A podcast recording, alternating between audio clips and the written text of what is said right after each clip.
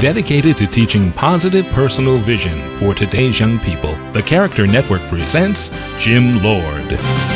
Remember when you were a little kid and people would ask you what you wanted to be when you grew up? Chances are you said fireman or astronaut. Maybe you wanted to be a movie star. Whatever your standard answer was, it's a pretty safe bet that you didn't put a lot of logical thought into it. That's one of the luxuries of childhood.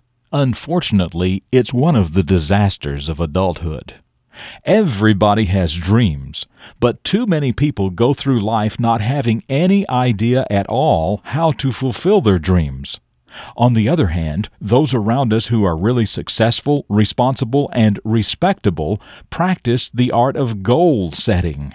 Goal setting is absolutely essential if you intend to accomplish anything worthwhile in your life. So get a head start actively pursuing your dreams by setting positive, practical goals for yourself.